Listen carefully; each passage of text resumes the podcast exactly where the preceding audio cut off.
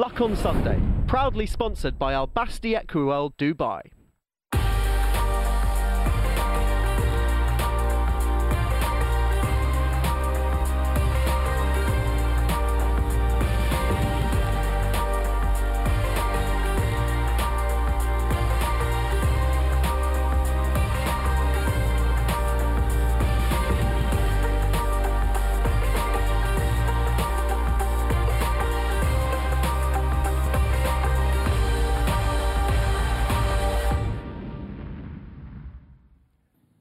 Welcome to the Luck on Sunday podcast, a weekly audio digest of all the best bits of Luck on Sunday, free to air every Sunday from 9 o'clock, that brings you the best guests and insight from around the racing world.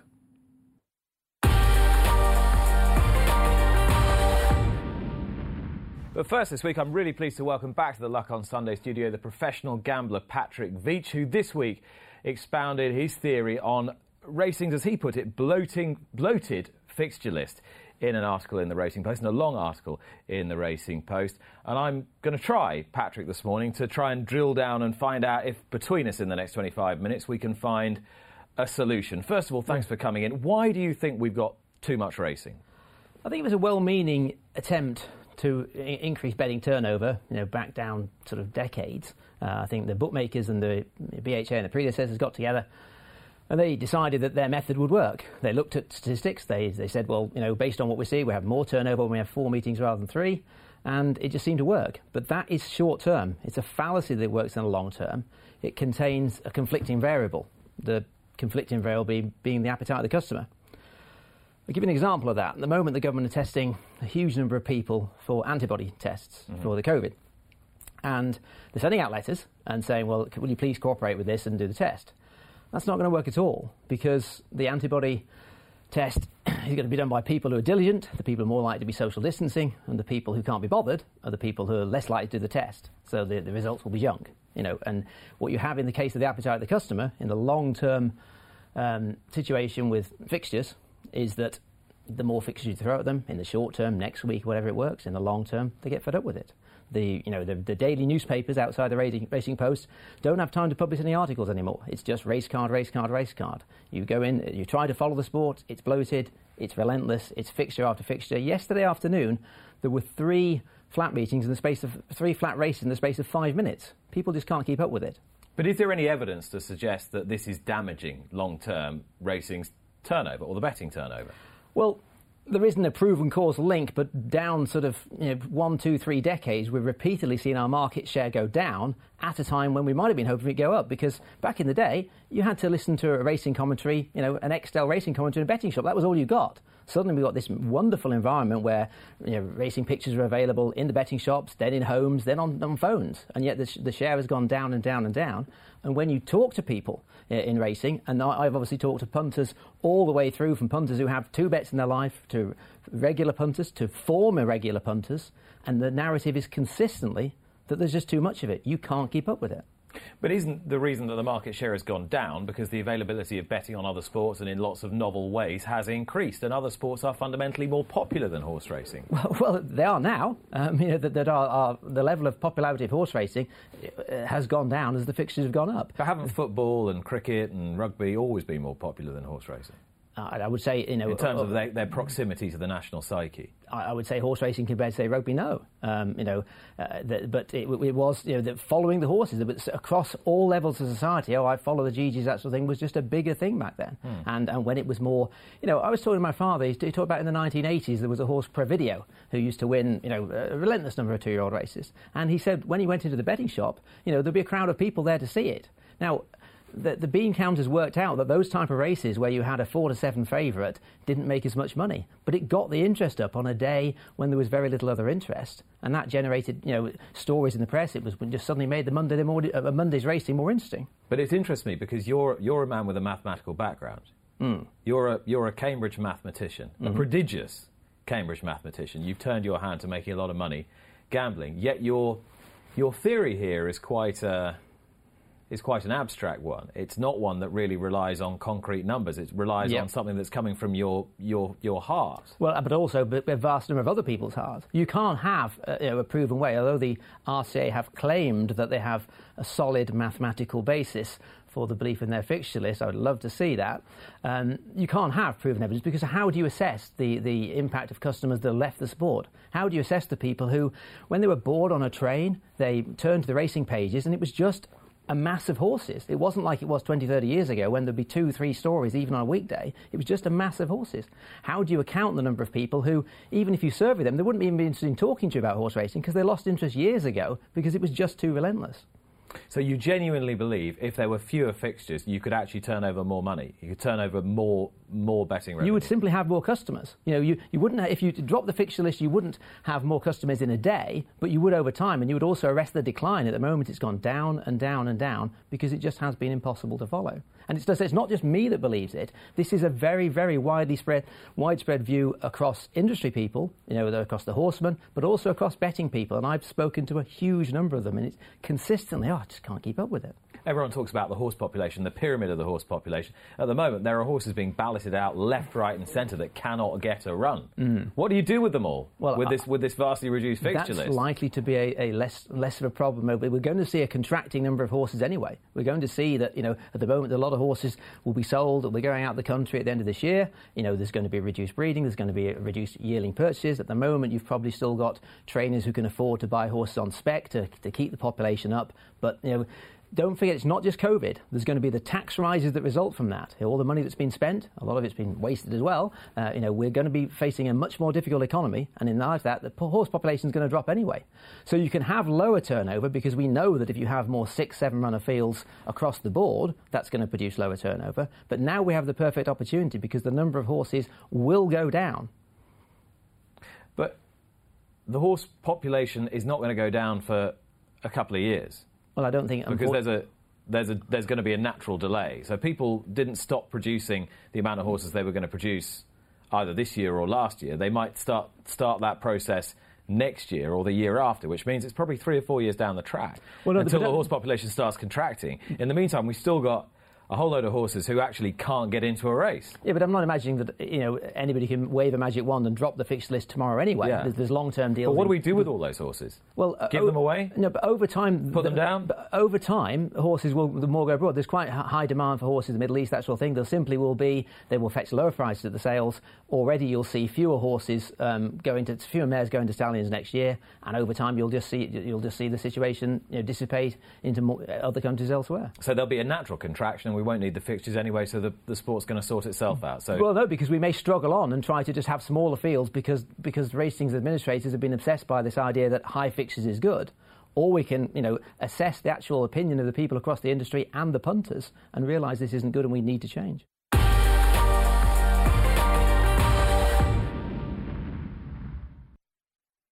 Luck on Sunday, proudly sponsored by Al Basti Equiworld Dubai.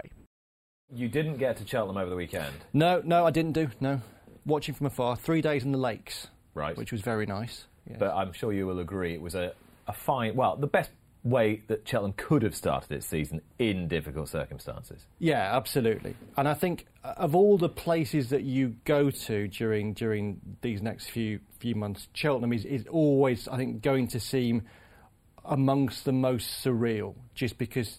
As Alastair Down wrote so beautifully in the Racing Post piece this week, Cheltenham is is so connected to the people that go there, and the atmosphere is such a huge thing mm. at Cheltenham. That even just watching it on TV, it felt it felt slightly surreal. There are some places you go to, you know, Newmarket in the autumn where you wouldn't necessarily expect to see a lot of people there. You can you can sort of deal with it, but Cheltenham will feel odd. But I thought the racing was excellent. That two-day card, which you know those of us of an age remember as being an old Tuesday Wednesday card in the middle of the week in October, which which was okay, but it's been built up and up and up.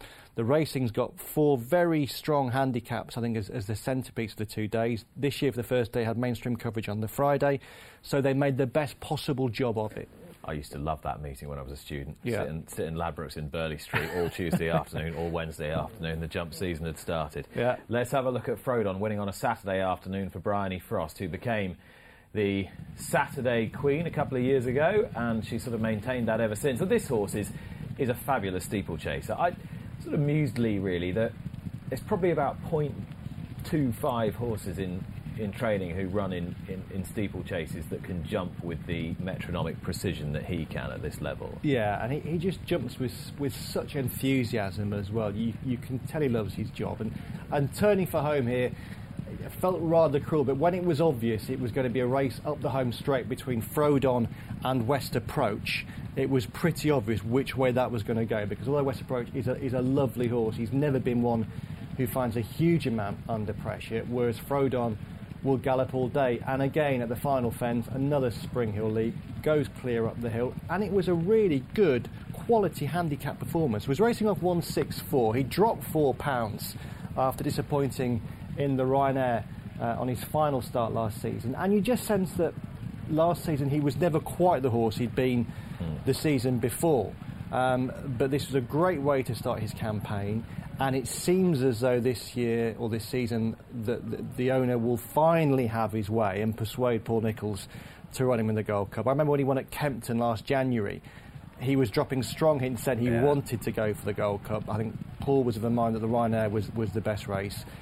The Gold Cup will be his race this season. I think the point is that I I think Paul's decision making was informed by the fact that the Ryanair was on paper the more straightforward race class wise and the horse was adaptable as regards distance. I think now they Yeah. found out that he was yeah, he- there was a lot of pace pressure on him in last year's Ryanair. Yeah, I but there's mean- no pace pressure on him yesterday. Absolutely. When you when you looked at last season's Ryanair, even after the race, it looked winnable, even after it had been won.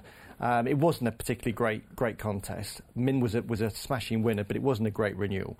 It was the right way, right thing to do. But this season, the right thing to do is let the house have a go at the Gold See, Cup. normally speaking, you'd think, ah, this horse isn't quite good enough to take a hand in a Gold Cup, but Nicholls can squeeze a bit more out of these horses. That's the thing. Even Absolutely. when- even when they've won 15 and they've won six round Cheltenham, which very few horses do, and I put those statistics to Bryony Frost yesterday, and she joins us on the line now. Morning, Bryony. Morning, how are you all? Very well, thank you very much. Uh, you were quite right, I think, to be um, effusive in your praise of this horse yesterday because he was he was absolutely brilliant. And I mean, to you, did he did he feel like he was right back to his to his very best? Yeah, you know, I was on the phone to Clifford last night coming home, and, you know, the, the, these horses sometimes when they have a hard season and a busy season, like he did the time before, sometimes it just takes them a year just to find their, their feet and and uh, get their rhythm back. Um, you know, they're not they're not machines. They can't just be expected to perform at the same level time in and time out. But Paul's training um, countless times um, has proven that he can get these horses to come out and keep, you know, achieving and, you know, achieving more every every time. Um, and I think that, you know, yes, COVID happened, um, um, but it's given him time to freshen up. And he came into that race yesterday, you know, being fresh. Well, he schooled a couple of days before with him, and they were all laughing me, laughing at me in the school because he was squealing and taking the Mickey and cutting corners, and I could hardly control him. You know, he was, he's in good heart. How soon did you know yesterday that you were you were on a going day? You're always on a going day when you, sit with Frode. um, you know, he, he he just he loves his racing. You know, he, he's he's never gone out there and, and disappointed me. Sometimes things haven't quite worked our way, but there's never been a time out there that you think he doesn't love the game or is he still there or you know, never once. Um, you know, the, the, it was yes. The, I think the only thing that was playing on our minds was the weight. That was, in my opinion, the only thing that was going to get us beat. Um, you know, with the six pounds plus, it was 12 stone four. Um, we had a, a very heavy downpour 10 minutes before we came out, and we were on old ground from yesterday, the day before. Sorry, it's running. Um, so it quickly got in. You know, it was churned up ground. So I thought, and everybody's tactics, you know, the three mile one, it was, you know, my limit of stamina with him. So it was always going to be, if I was on any other horse, I was going to try and make weight tell. I was going to try and push his stamina. Um, that was the way I was going to get him beat. I wasn't going to out jump him. I'm not going to outclass him. So that's my only tactics to, to see him not win. So I knew what they were going to try and do. So it's going to be difficult, but his class pushed all, all those worries of mine out, out the way. Um, you know, every time they tried to come to him, he just out jumped them, he just out travelled them, um, and uh, one by one he kept he kept pushing them pushing them to bay. Yeah. You had Harry Skelton attending you for much of the first circuit and a half on, on Cobra de Mai. Were you chatting away between you there? What? Yeah, there was there's a few moments. I think one down the hill, um, I thought one two three, and Frodon thought one two, um, and I just thought, oh, there you are, there's your class. You know, there's your there's your ability again. You know, you're you're just such an athlete. And Harry did go to be, oh my god, like this. And I was like, yeah, he's pretty awesome, like that as we're going around the bend. You know, sometimes there are chats out there, and you know, people could go, oh god, you you've got to be concentrating, but yeah, you have to also, you know, the pressures um, of, of riding these good horses and that is high, you know, and riding for the top team is high. You have to concentrate, you have to be on the ball, but also don't take away the point of why we're in the game and why we do it is because we all live for the buzz of being out there with these very special horses and winning these these types of races as well. So you can't just ignore actually having fun, and this is the reason why we do it. it. Is because we love it as well. So. You've got a, a, a, nice contacts book lined up for this season, Bryony. Obviously, riding plenty for, for Paul, and you've had plenty of winners for him already this season, but also continuing with, with Neil King and, and Lucy Wadham as well. Do you feel in a pretty good place?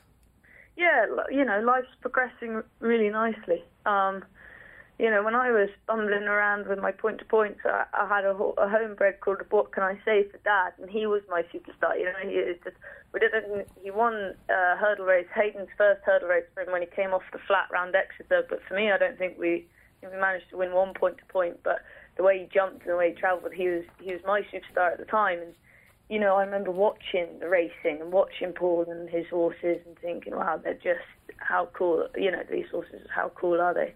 And I joked with Hadden last night. He said, "Well, Beat, there's one thing they can't take away from you. You've won on a 160 plus rated horse."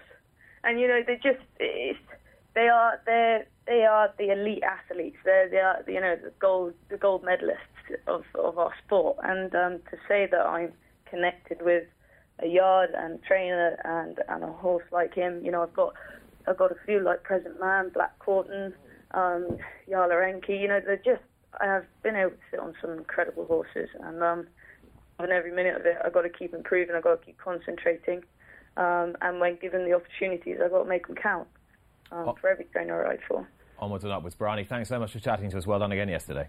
No worries. Thanks, guys. Go steady. Bryony Frost, who. Um, who won aboard Frodon. It's good advice for us to go steady. Unlikely, unlikely she will be doing the same. And nor, I think, Lee, will a horse called Honest Vic, who yeah. I think people might have vaguely remembered from being quite a promising horse last season.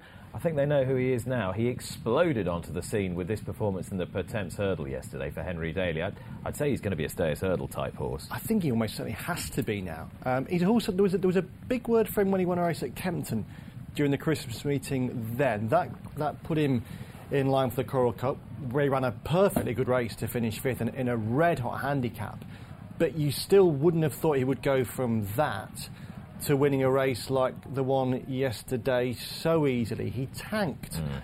All the way round, and when he was released up the home straight, there was almost a rooster booster champion hurdle like yeah. ping off the bend when he went clear. There's not there's not many horses who can tank like this for three no. miles plus. It had a bit of dare I say it, it had a bit of the Thistlecrack when he started doing yeah. well over hurdles to it to me. And, and it's a good comparison to make because you, you, we've seen in the past that when a horse in that division gets on a roll, gets ahead of steam behind him and starts to improve, he can make real inroads into the upper echelons. Mm. And we saw last season in the Stayers Hurdle, with no disrespect uh, to the winning horse, that it's not at the minute a vintage division in terms of strength and depth. There's a lot of scope there for horse to come in and shake it up. Mm. And the way he won that race there, he, he will have to go down that route. He's not going to win a Pertemps final. Um, I don't think after that, no. partly because of his handicap, but partly because he, will be, be deemed too good to be running in, in that sort of race anyway. It would be lovely to see him in against Paisley Park, a, a, rejuvenated Paisley Park after just that one blip at the back end of last season. Let's have a look at Rouge Vif, who was an even more impressive handicap winner. This was the previous day. We've seen Frodon, we've seen Honest Vic. Rouge Vif was third in the Arkle. I wondered whether he was really at his best when he was third in the Arkle. I think the evidence of, of Friday, even though he was against marked inferiors, was no, because again, it was simply the enthusiasm with which he went through this race that made you think, right, well, this is another one for championship races this season, never mind handicaps. Yeah, real similarities. And again, it, a bit like the Stayers Hurdle, it wasn't a vintage Arkle last season in which he'd been beaten.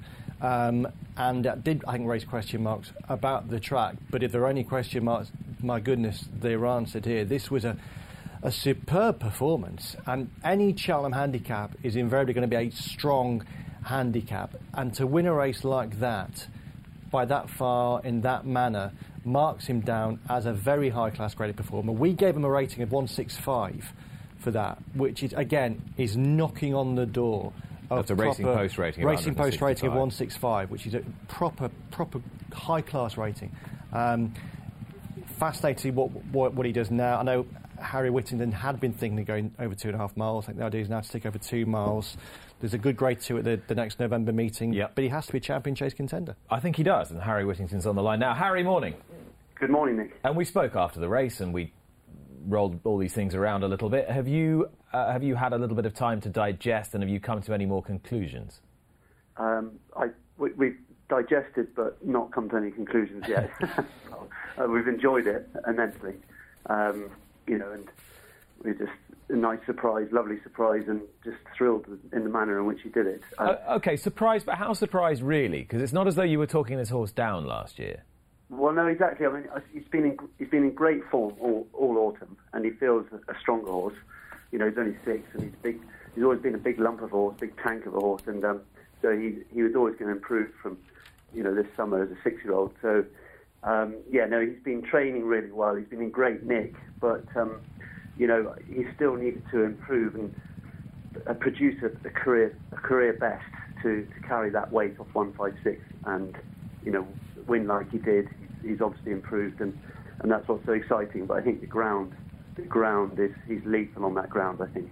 Bet- Slightly better ground. If it had been yesterday, do you think he, he would have struggled? Um, well, I'd like to hope that he would have still won. But I mean, maybe not, not maybe not one by yeah, not the, two dozen the manner in which he did. Exactly, absolutely. I think that the ground, you know, it shows he's lethal on that ground. I think the better Hmm. ground, the better he is. Yeah. Now you've got an interesting campaign to pick with these three horses that ran at the festival last year because you got this horse and Simply the Betts and Saint Calvados. Will you? I mean, are you confident you can keep them all apart? Um, very much so. I think you know it's, it's not a problem. Um, it's extremely exciting and fantastic for us to, to have these three horses. But in my mind, at the moment, they're, they are slightly different. They're all slightly different trips. I Go think, on. You know, Rouge is a, is a two miler. You know, I, I'm sure he'll stay two and a half, but he's got such a high cruising speed and he stays so well. It makes him a very good two miler. So I can't see us going up on a trip with him, you know, this season. And um, you know, I think simply the betts. Gavin's always said he's got the speed for two, he'd stay three, but two and a half seems to be his optimum trip, and he's obviously very good over two and a half, and I'd say we'll stick to two and a half. And Calvados, I think, uh, you know, we've we've only upped, upped him to two and a half twice, um, and he obviously improved, you know, immensely to go and um, split Min and um, A Plus Tard in the Ryanair, and I think you know, Gavin feels that he'd have absolutely no problem staying three, and he was just staying on at the end. And perhaps Min was, you know, running out of stamina. So, you know, we, we can try him up to three, but, you know, he's obviously very good over two and a half as well. So, you know, I suppose with simply the Betts' rating at the moment, he can he can run in another handicap. Whereas obviously St. Calvados is one six seven, so it depends on Yeah. kind of we'll have the entry for the for the I think the plan Andrew's keen to have the entry for the the two and a half at Ascot and the Betfair Chase on the same day. Is this for Saint Calvados? Yes, this Yeah. is for St Calvados, um, and you know we we we're sort of hopeful that he will be able to go up to three miles this season, and simply the betts will stay stay two and a half, start off in a handicap, and he'll obviously have to have to. Well, he'll have to do what Rouge did. So could sim- could simply the betts- 157. Could simply the betts go into something like the Paddy Power then? Well, I, I, he will. He's got the entry. He's very much got the entry, and um, obviously Itchy Feet runs um, today in the Old Roan, so it was always going to be one in one and one in the other potentially. So, um, so yeah, I mean, he's he, you, at, at the moment, you know, he's in the Paddy Power, and, and uh, I'd imagine that that's that's that's where we'll go next. And yeah. then Rouge for the Shloer chase on the same weekend. potentially see how he comes out of the race. Um, you know, hopefully if it, if it um, dries out a bit for them, um, it would give him a very good chance. So yeah, I mean, we, we see how he comes out of the race. Obviously, um, fairly quick turnaround, three weeks, but um, he's he's tend to have taken his races well in the past. So um, yeah, see how he comes out of it and go from there. I mean, he trotted up like a ballerina yesterday morning. So um, yeah, we'll, we'll see how he is this week and, and go from there. But he'll certainly, I'd, I'd imagine he'll have the entry in it for sure. Well, it sounds like you've got all the bases covered, uh, Harry. You're going to win the you're going to win the Paddy Paddy Power and the and the Ryanair with, with simply the betts. You're going to win the Champion Chase with Rouge Vif and Saint Calvados, Betfair Chase, King George, and then maybe the Gold Cup. Yeah. We, we just we just feel immensely privileged to have these horses. It's simple as that, you know. And um, the whole team uh, got a right spring in their step this morning, and it's what it's all about for us. And you know, we're, we just feel extremely fortunate and um, very excited about the season ahead. Harry, thanks. Thanks, mate. Harry Whittington. Oh, he's got some nice horses. upwardly mobile. Yeah. Um, and, He- he and thinks good about it, reason. doesn't he? does, yeah. I mean, he, he's doing well for a reason. Um, he's got the horses, but he's, he's doing the right things with them. And, and for the owners, too. For the Brookses, I mean, they really have got some talent there to play with this season. Um, on the flat yesterday, it was Yeah. a notable day at Newbury for Euchen Glen, who's Yep. a, a fabulous horse. He really is. He's a great testament to the training skills of Jim Goldie. I never thought he'd train a horse more unusually and effectively than he trained Nanton. Yeah. But this is a horse that Yeah. is rapidly getting there, isn't he? And just look at Mulrennan here and how cheeky he was. Yeah, I mean, if you go on YouTube and look at the, I think it's the 1984 Coronation Cup, Rainbow Quest and Pat Eddery, um, ve- gr- real similarities to that. A jockey who's absolutely tanking down the home straight, playing with the opposition, toying with them, and that's what he was doing on Euchen Glen. And who would have thought at the start of the season that Euchen Glen, as admirable even as he was then, would be doing this in a group race? Now, clearly, he's handled the ground. I think you can safely say it was on the easy side of good at, at Newbury uh, yesterday. Um, and Euchen Glen was very effective on it. But I just, just great to see a horse who's, who's worked so admirably in the top handicaps. Um, you know, bust his gut in those races, moving into group company on his last two starts, and doing so well in it. And yeah, I think I think that was a, a race yesterday that will have given an, an awful lot of people an awful lot of pleasure. I want to know what it feels like to be in this position here. And the man who can tell us is Paul Mulrennan, who rides Euchen Glen. Morning, Paul. Morning, Nick, and morning, Lee. Morning, Paul. When you're sitting there motionless in a Group 3, I mean, how long do you dare sit there like a statue? I know, yeah, it was an unbelievable feeling that yesterday.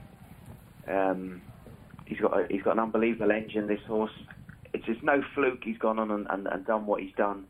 Jim, you know, he's always held this horse in very high, high regard. Um, I, I can even remember winning on him back in 2016 up at Ayr, and you know, Jim has always had held him in a very high regard. Um, he's had two years off the track, so you know, fair play to Jim. It's, it's an unbelievable training performance, and uh, like you just touched on that to, to, to, go up through the handicap route, and I think yesterday as well it proved it was no fluke what he'd done at York. You know, it was a hell of a performance that day at York, but yesterday he was he was just unbelievable, and you know he, he's by that wonderful sire authorised? So hopefully there'll be more to come from him. Well, it's been a notable week for Authorised because not only did he win your race yesterday with Euchen Glen, he also had the horse who bolted up in the bumper for Nicky Henderson. And his great flag bearer Tiger Roll came back with a run on the flat ridden by a 16 year old. So, as you say, he, ha- he has been a splendid sire, even though he's had to spend quite a bit of his career in, in Turkey latterly. you know, he's a wonderful sire, and I, I think notably, you know, all, they all they all get better, don't they, with age? You know, you don't see many horses improving at seven, but this horse, Euchen Glen, he's definitely improved with age. Maybe it was a blessing, the slight injury he had. He had two years off. Um, you know, the thing I've noticed with him this year, he, he, every time I've ridden him, he seems to have got bigger and stronger. Uh, I mean, unfortunately, the season is, is sort of coming to an end because it seems as though you know you, you'd want to be running him uh, just about everywhere you can at the moment. Yeah, Jim touched on last night. There's a few opportunities abroad for him. Uh, I think in Bahrain there's a race for him. Um, obviously, Meydan could be an option to buy in the winter. Um, even from a personal point of view, I've had my, this is probably my best ever season that I've had. and you just don't want it to finish. You know, when you're when you're riding plenty of winners and things are going well, you don't want it to finish. Um, I can't I can't believe the season's gone as well as it has, but no, it's been a great year. What, why do you think it? Why do you think that is? Because obviously it was the same for everybody. You had to start a bit late and you sort of interrupted. Did, did were you recharged by the break? Maybe. Um, I think I've been lucky though that a lot of the yards that I've been riding for, they kept their horses ticking over through the lockdown. So I sort of hit the ground running. Really, I had a very good start in June. Um, yeah, so no, no, I've been lucky that way. To the yards I've been riding for, their horses have been healthy, and um, yeah, we just kept the ball rolling, and some some nice horses have come along the way. Well, Paul, thanks so much for talking to us this morning. Long may the success story continue. Lovely, thanks, guys. All the best. Cheers. Who says the sort of longevity is just for the horses over jumps, Lee? Yeah, absolutely. And my word, that has been a story, hasn't it, of, of this season. For a start, you had obviously had Enable going into the Arc as a six-year-old. You've had horses like Addeybb.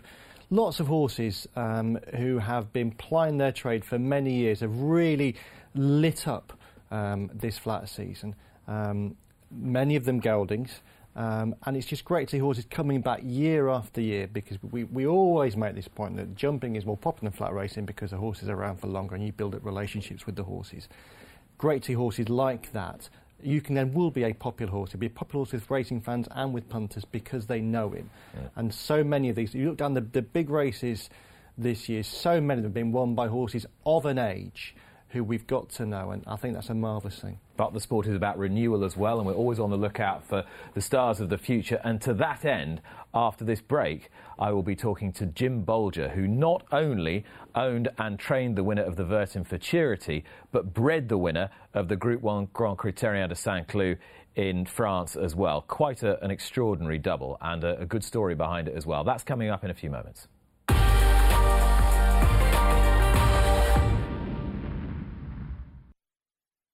Luck on Sunday, proudly sponsored by Al Basti Equiworld Dubai. I want to take stock of the achievements of trainer Jim Bolger yesterday because just bear with me for one second while I, I take you through them. Um, owned, or wife Jackie owned, trained, and bred the winner of the Vertem Futurity, Mac Swiney. Bred the winner of the Critérium de Saint Cloud, Gear Up. Not only that, bred the sires of both horses, New Approach and Teofilo. Teofilo was also the dam sire of Mac Swiney. And in addition, at Leopardstown yesterday, I apologise, I was at Cheltenham, so I had to have eyes everywhere, bred, owned, and trained Flying Visit, who won the Eyrefield Stakes. So I think you call that, uh, Jim Bolger, quite a good day's work. Um, congratulations, Jim. Uh, thank you very much, Nick. Just one slight correction oh, there. Uh, there'd uh, had to be at least one.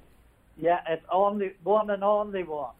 Uh, Nick, um, New Approach was bred by the Burns family. I I only trained them. Ah, you only trained them. I remember now. Apologies yeah. for that, but I, I knew there would be an error in there somewhere. Apart from that, I think I got it.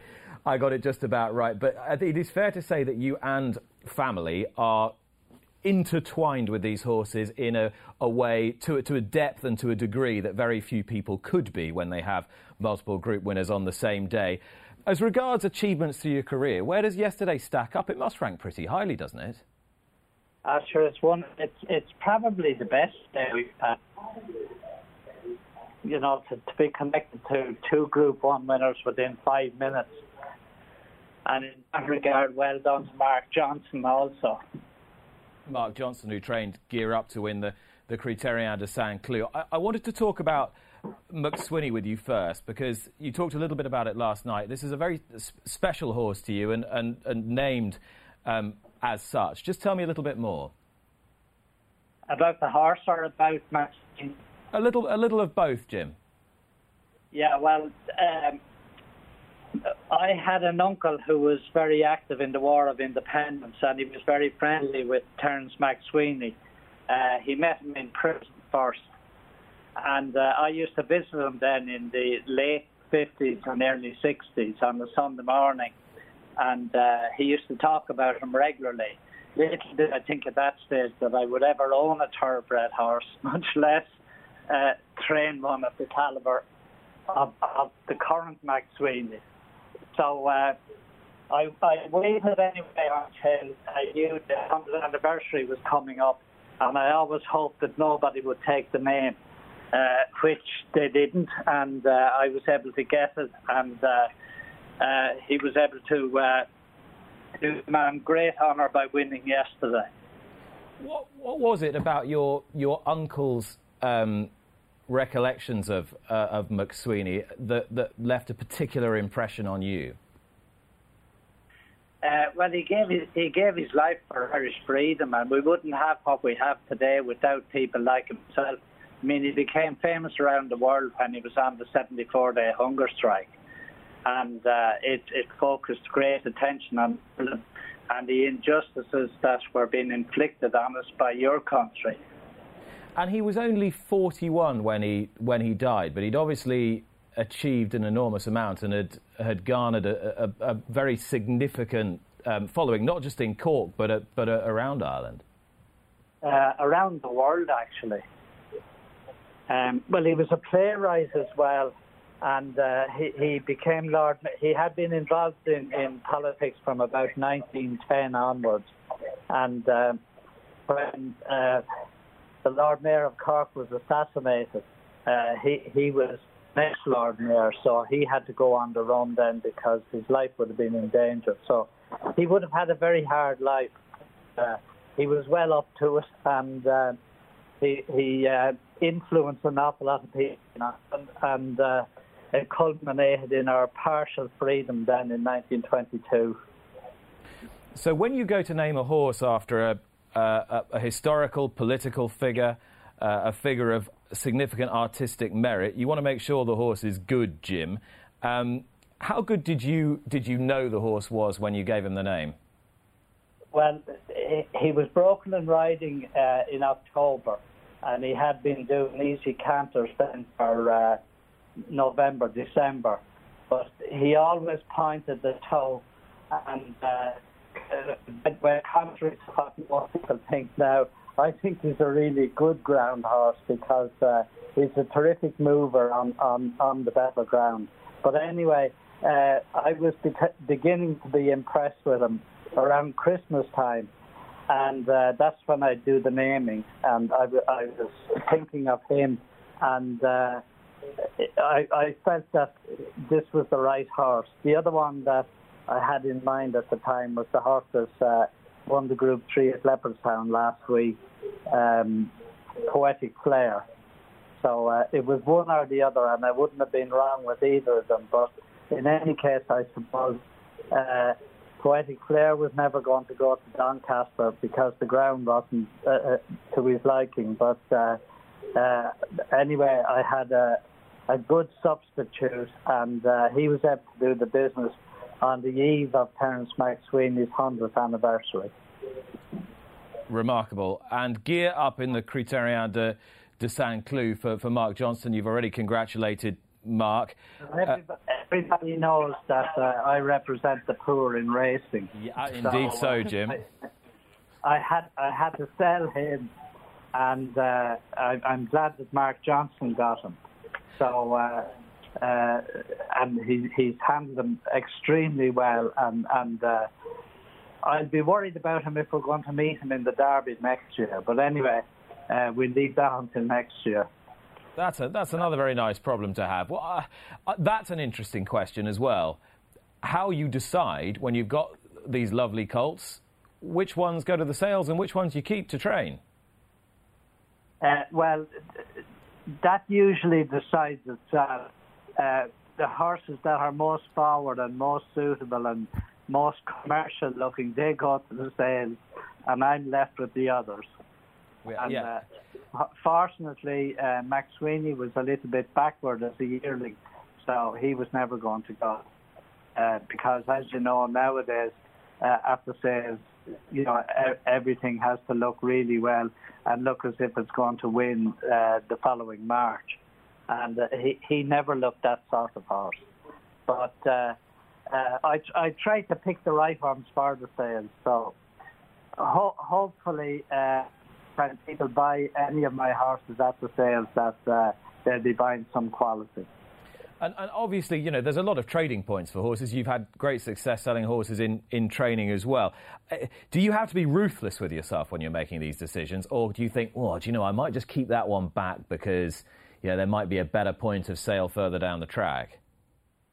Well, I don't beat myself up. And, uh, you know, if, if, if I sell one that turns out very good, I'm delighted for all concerned. And uh, I try to do the best that I can with, with, uh, with what I have at any particular time. I wanted to um, just give you an opportunity to talk a bit about Kevin uh, Manning, your, your son in law and, and long-time jockey, Ke- Jim. Kevin, Kevin is a superstar. Uh, he, he's been with us now since he was 15 and uh, he's as enthusiastic today as he was when he was 15. And uh, he has always delivered on big day for me.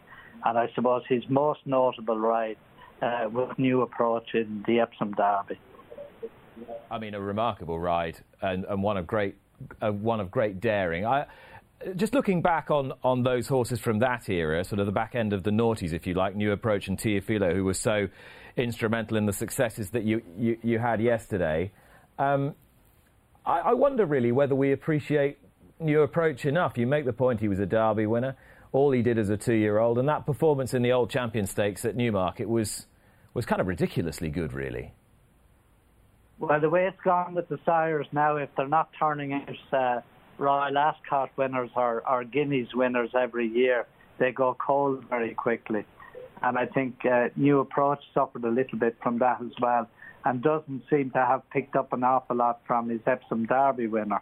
Uh, but uh, anyway, I never lost him and uh, I'll be patronising him as long as he's alive. And his son Dawn Approach has just started to uh, belatedly chuck some winners up as well, some nice ones too. Well, next year will be his year. And what gives you that confidence, Jim? Uh, because of poetic flair. I and think he's he's he's um, he's a two-year-old of some quality. Uh, things didn't go really right for him. He, he, won the first day of the flat at Naas, and uh, a couple of weeks after that, he began to grow. He was about 15-2 at that stage, and he was round as well. But then he began to grow and he got a bit weaker. So uh, during the lockdown and all of that, I left him alone. And uh, I probably left him alone too long. And I didn't get him back in time. And I hope nobody minds too much, but I kind of used uh, the Dewhurst as the pipe opener for Leopardstown because uh, I knew he'd run well, which he did, but he wasn't quite fit enough. And uh, hopefully he'll be taking on those horses next year now on, on, on a level playing pitch. So he could just be about the best of the lot. Uh, well, if he's if he's equal to Mac Swiney, I'll be very happy. Uh, Jim, thanks so much for talking to me. Well done yesterday. Quite a quite a day. Thanks, Nick. Jim Bolger, that is that's unreal, isn't it? Yeah, to incredible pull off all day. that in, incredible in an afternoon. Um, yeah, and, and I mean, who, says that sport and politics don't mix? I think Jim Bolger shows that it can mix spectacularly well.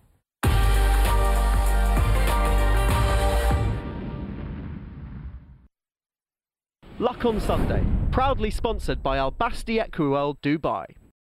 Well, I'm very pleased to welcome Robert Bathurst to the Luck on Sunday studio for the first time. I hope it's not the last. I did read in an interview the other day that Robert said that his, his greatest failing in life was to say, Yes, I'd be delighted to. I'm, I'm, I'm, hoping that's not the reason en, en route to Germany for more filming this afternoon that yeah. you agreed to come here this morning. Well, I'm delighted to be here. Well, thank you so, thank you so much. And of course, you're not just here as one of the country's most recognisable actors, you're here because of your great love of, of the sport and of horse mm. racing. I was reading an article in The Guardian the other day, and you said if there was one smell you loved, it was horse, and the reek and stench of horse should be bottled up and, and sold. Why, why do you love the, the well, animals? From a very early age, my, um, my uncle and aunt were, uh, had hunters in North Cotswolds, and we used to, I'm not from a horsey family, but I used to love going down there. I used to love hanging around the stables. I love the smell of horses. I love the smell of, of tack and, and all the stable, the stable reek that goes on and and and and the, and you know big sweaty horses after after a bit of work. It's it's it's a it's a, it's a great atmosphere. So you weren't a rider as such? No, I'm not. I'm not. I mean, uh, no. I mean, uh, I'm I'm not a rider. The last. Um, I did do. Uh, luckily, I have stunt people to do my riding sequences for me, and uh, uh, but so no, I wouldn't. I wouldn't ever say I am. I wouldn't. Um, I did. I fell off last time. I, I, I don't bounce anymore. I just like being around them, and I and I, I love the sight of them. I love the. Uh, the, sp- the whole spirit of the game, um, and the question of sports generally. I mean, I like uh, seeing seeing mm, polo and eventing and things like that as well. But um, jump racing is, is what I adore most. I mean, you know, you know fear of a different kind. You know, sort of exposing your your soul and exposing yourself to, to huge audiences. Um, how much do you admire the, the, the fearlessness of, of jump jockeys in particular? I remember reading about Terry Biddlecombe back in the day, talking about the red light and talking about when, as soon as a jockey sees the red light, that's how he described it. When you're going into a jump, and, and, and if it's not green, something's wrong. You know, you, you have to you have to. Have, it's not fear. It's not it's not reckless. I mean, it can be reckless, and it can be close your eyes and go. But but um, as soon as as soon I understand and talking to jockeys, I love talking to jockeys, and, and whenever I can, and just to, just to to get them to somehow to express what, what, in what spirit they're going at the jump at that speed, and I just think that I, I'm just in awe of, of, of their bravery, of course. But it isn't just re- it isn't reckless. It's such skill. It's such timing. It's such rhythm. And um, as soon as that rhythm is interrupted by fear, then I gather it's time to give up.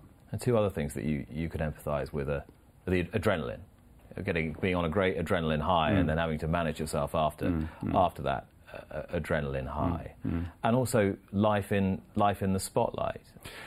Yeah, I mean, sometimes when you when uh, the first night of a show, when you're about to go out on stage for the first time, you think, I mean, who needs to do bungee jumping? you get that sense of, of, of free fall. Um, and but uh, yeah, I mean, you, it's it's abs- I mean, it's much safer being an actor than it is being a jump jockey. I have to say. Uh, but there, there, there are elements of, of, of, of fear and terror and all those other things like that, which is nowhere near anything like taking beaches.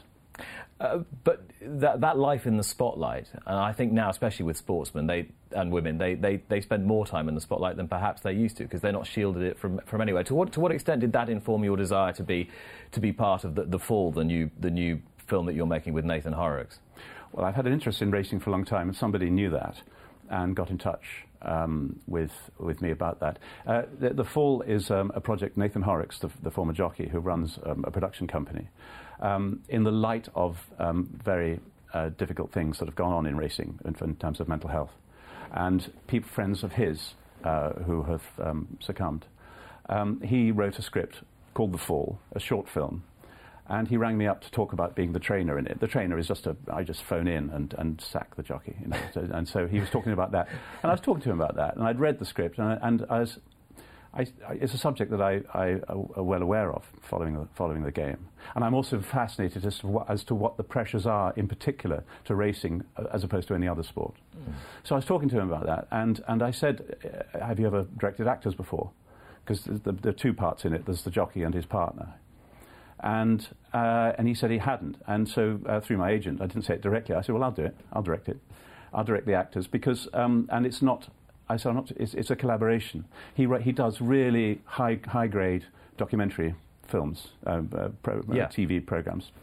Programs for uh, called Equine Productions is his company, but he hasn't he hasn't done drama before. And if you're going to tackle something as pertinent as mental health in racing, um, I wouldn't have wanted it to be uh, just a just a self-help video. It's got to be a drama first. And so, you, and we've got these two really, we've got uh, Daniel Thrace and Chloe Wade playing playing the two, two of the actors in it. And uh, I said, I'll direct them. I'll, I'll be I'll be with them. I'll tickle the drama along, as it were. And then the, the power of it, power of what Nathan's created, uh, can also um, have a reflection as to what the, the pressures are on on um, on jockeys, uh, you know, and, and how they might possibly avoid succumbing to it. Do do you think you would get as, as big a thrill out of directing young actors as you would from performing yourself? It's a different thing. I just, I just, um, it's all behind the eyes, and you just, you just, you just want to, we want to just get, bring them i- into it. Um, I, you know, I, I don't know how it's going to go. We don't know. It's a, it's a, re- it's a really good story. It's got to be like a little symphony. It's a short 10, 10 12 minute film, and it's got to, everything's got to be, it's got to be done with great economy, uh, and and there's, there's the tensions and all those points like that have got to be, got to be made and created and marked. Um, I'm really looking forward to, to working with Nathan on, in, in, um, in bringing it off. And I, I'm speaking to Nathan a little bit a, a few weeks ago, who was saying that, you know, as I was touching on, jockeys can't really escape the, the attention now. There's no, there's no real safe place for them. They just have to be out there and on their game all the time, whether mm. they're on the horse or off the horse. Mm. And that wasn't the mm. case in Terry Biddlecombe's day. He could go off and enjoy himself in the in the evening. Yeah, yeah and, and, and no doubt did. Huge pressure, and, and I, I was just I'm intrigued as to why why why racing is different from tennis, golf, other sports, and this, it's just the, the, team around you. You are so exposed yeah. as a jockey. You, of course, you're in the in the weighing room with, with people who are out to get you. But, but, but of course, the, the I love the, uh, the stories of camaraderie within the weighing room, the support you get. But it's not it's not, it's not unqualified. Mm. And, and who have you got? You've got trainers who you've got to keep the ride from. You've got owners who are, who are having a go at you. You've got, now got social media and all the pressures that come from there. Who, who do you have? And I think the, the loneliness and the exposure that jockeys have is, is, is something that is different from other, other, even individual sports where there is more of a team around that, that performer. I, I, I, was reading your, your article that you wrote in the, in the oldie where it was a, a really a love letter to, to steeplechasing. Mm. You love jump racing in, mm. in, particular. But you also noted that the racing industry, both coasts, but especially the jumps, is insecure and feels the need to widen its, its public mm. appeal, which I thought was a, a pretty astute observation from someone who's not immersed in the game every day. You really do pick up our, our complete neurosis and insecurity about, about our, our sport. I think you should have more confidence in, in the product. Um, I, I, mean, interesting. You had your um, Patrick earlier, earlier uh, aware that um, people aren't being brought in towards the sport. Fans mm. aren't, aren't don't dip into the sport because they feel that there's too much of it or, or, mm. or whatever. Um, I, I, there, there, are all sorts of discussions to be done, and, and I'm not uh, qualified to, uh, to, to give answers. But uh, I, think I, I, I, do, I do love it, but I do think that the, the racing game could, should just say, we have this most fantastic product. It is so exciting. It is so vivid. It is so full of stories. It is, it is, it is brilliant. It is a great day to come, come to. You can stand up by the jumps if you can, if you're allowed into the middle. And you can stand there and feel the power of it, and you can see, and, and you can get to know individuals from remotely, from, from and horses, and you can in the jump game you can follow, as it's been made so many times, to follow the horses through uh, it is a great, great product. And I just, I just sometimes think that, that, that, that uh, racing is too, is too down on itself. And uh, they should say, we have this, this great, great sport. Um, the, the, problem is that it's, it's, it has the business model is, is, is, is, is betting, and not everybody is drawn to betting. And there has to be a way of monetizing the fans of, of racing who, who don't want to bet too, too hard. And I don't know how you do that. But um, it, it is, I think racing should be more confident about what, what, what they're doing and, uh, and, and, and, and accept the fact that they're doing an extraordinary, dangerous, exciting, thrilling sport. One of the horses that really got your blood pumping, I know, was Moscow Flyer in mm. that vintage era of two mile chasers in mm. the sort of early noughties with Azertyuiop and, and Well Chief. What was it about him that you, you admired so much? Well, I mean, he, he wasn't unflawed. You know, he, he, mm. he was. Uh, it was at a time when I was really getting into the sport. I mean, I was, I was, I was following it, following you, following, following um, Alastair Down in the, in the post, following uh, all the races. But he, he, he had four falls. I don't think uh, had much chance with any of the uh, other falls. And, and he came back. He came back. He'd run his two uh, champion chases having had his failure um, in the middle. Mm. And it was, it was um, really exciting to see um, uh, also, you're on the, on the edge of your seat as to whether he's going to make it round. Uh, and, and, and he, and he wiped the opposition. I also love the fact that it was Jessica Harrington uh, tr- training. I just was, I found her really appealing. Um, and so it was, it was a horse you, over a three year period, you could follow Moscow Flyer and get the most tremendous thrill.